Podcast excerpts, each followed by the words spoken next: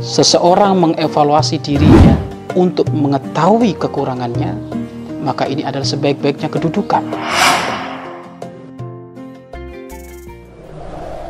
Ayo gabung program wakaf tanah dan bangunan Al-Bahjah Buyut. Hanya 200 ribu per meter. Assalamualaikum warahmatullahi wabarakatuh. Alhamdulillah wa syukrulillah wa la hawla wa la quwata illa billah. Amma ba'd.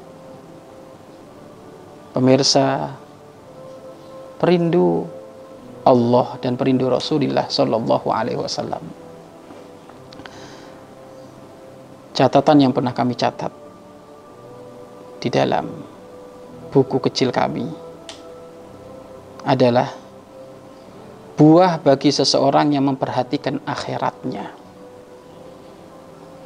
Barang siapa yang memperhatikan urusan akhiratnya dengan sungguh-sungguh, maka Allah akan mencukupi untuk dia urusan dunia dan akhiratnya. Pemirsa yang dimuliakan oleh Allah, perhatikan akhiratmu, perhatikan urusan agamamu, perhatikan urusanmu kepada Allah, maka Allah akan mengurusi urusan duniamu dan juga urusan akhiratmu. Tulisan ini adalah kami tulis buah renungan dari kami mendengar beberapa ucapan dari para guru. Begitu penting kita mengutamakan urusan akhirat. Karena memang akhirat adalah tempat yang abadi. Tempat yang kekal adalah akhirat. Dunia ini adalah semu maka perhatikan urusan akhiratmu, maka duniamu akan ngikut. Ihfadillah yahfadka. Jagalah Allah, Allah akan menjagamu. Permudah urusan Allah, Allah akan mempermudah urusanmu. Sehingga kami masih teringat apa yang pernah diucapkan oleh guru dari para guru, Syekh Mutawali Sya'rawi. Jika engkau ingin mendapatkan rezekinya raja, jika engkau ingin mendapatkan rezekinya presiden, maka perhatikan urusan sholatmu kepada Allah, urusan ngadepmu kepada Allah, urusan sujudmu kepada Allah, urusan rukukmu kepada Allah. Jika kamu mengutamakan urusan sholat, khusuknya, tepat waktunya, maka engkau akan menemukan rezeki yang lebih, rezeki presiden akan ditempelkan oleh Allah kepada dirimu. Maka bangun ketakwaan yang sesungguhnya kepada Allah Bangun ketakwaannya sesungguhnya kepada Allah karena itu syarat untuk kemudahan segala-galanya. Wa may yaj'al lahu makhraja. Wa may yaj'al lahu makhraja. Wa min ghairi la yaktasib. Barang siapa yang bertakwa kepada Allah, mengutamakan urusan akhirat, kedekatannya kepada Allah Subhanahu wa taala, maka Allah akan memberi kepada dia segala solusi Bahkan Allah akan memberi kepada dia rezeki yang tidak diduga-duga. Allah Maha Kaya. Kekayaan Allah tidak akan sirna. Kekayaan, Allah tidak akan selesai. Kekayaan Allah tidak akan punah. Kekayaan Allah abadi. Maka di saat kau bertakwa kepada Allah, sungguh-sungguh memperhatikan urusan yang halal, menjauhi yang haram, kedekatan kepada Allah di nomor satu kan, yaj'allahu makhroja, maka engkau dia akan diberi oleh Allah segala solusi.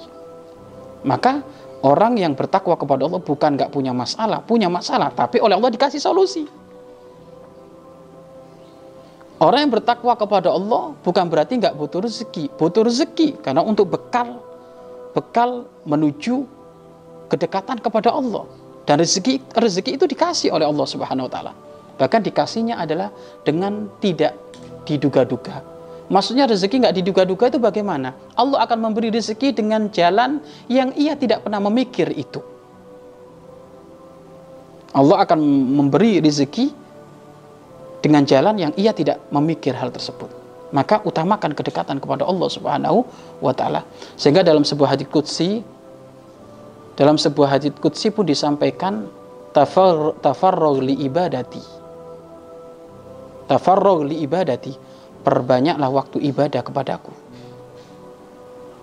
Malak tu kol malak tu kolban aku akan penuhi hatimu Malak tu baka akan aku penuhi hatimu dengan kekayaan yang sesungguhnya. Kama qala fil hadis.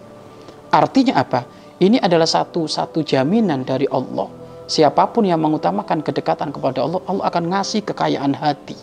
Loh, kalau kekayaan hati itu adalah hakikat kekayaan dikasih, apalagi kekayaan secara do, dohir.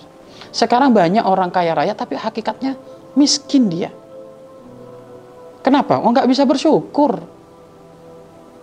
Yang ada tomak kurang terus, berarti dia melarat kalau kayak gitu. Sedangkan ada orang nggak punya apa-apa tapi hatinya, masya Allah, hatinya lapang, tidak pernah silau dengan apa yang ada di tangan manusia. Ini orang kaya raya ini. Baginda Rasul Shallallahu Alaihi Wasallam kehidupannya serba ala kadarnya. Bahkan beliau sering ia nggak menemukan makan dalam sehari-hari. Tapi bagaimana beliau? Beliau tidak pernah silau dengan apa yang ada di tangannya orang. Kenapa? Karena beliau lebih bangga dengan apa yang Allah berikan kepada dirinya. Pemirsa yang dirahmati oleh Allah Subhanahu wa taala. Jika engkau memperhatikan akhirat, maka duniamu akan diurus oleh Allah Subhanahu wa taala. Namun hal ini jangan sampai disalahfahami, tidak boleh ikhtiar. Oh enggak, ikhtiar tetap ikhtiar iya tetap kita kerja tetap tapi ingat ikhtiar kerja itu diniatkan untuk kepentingan akhir akhirat.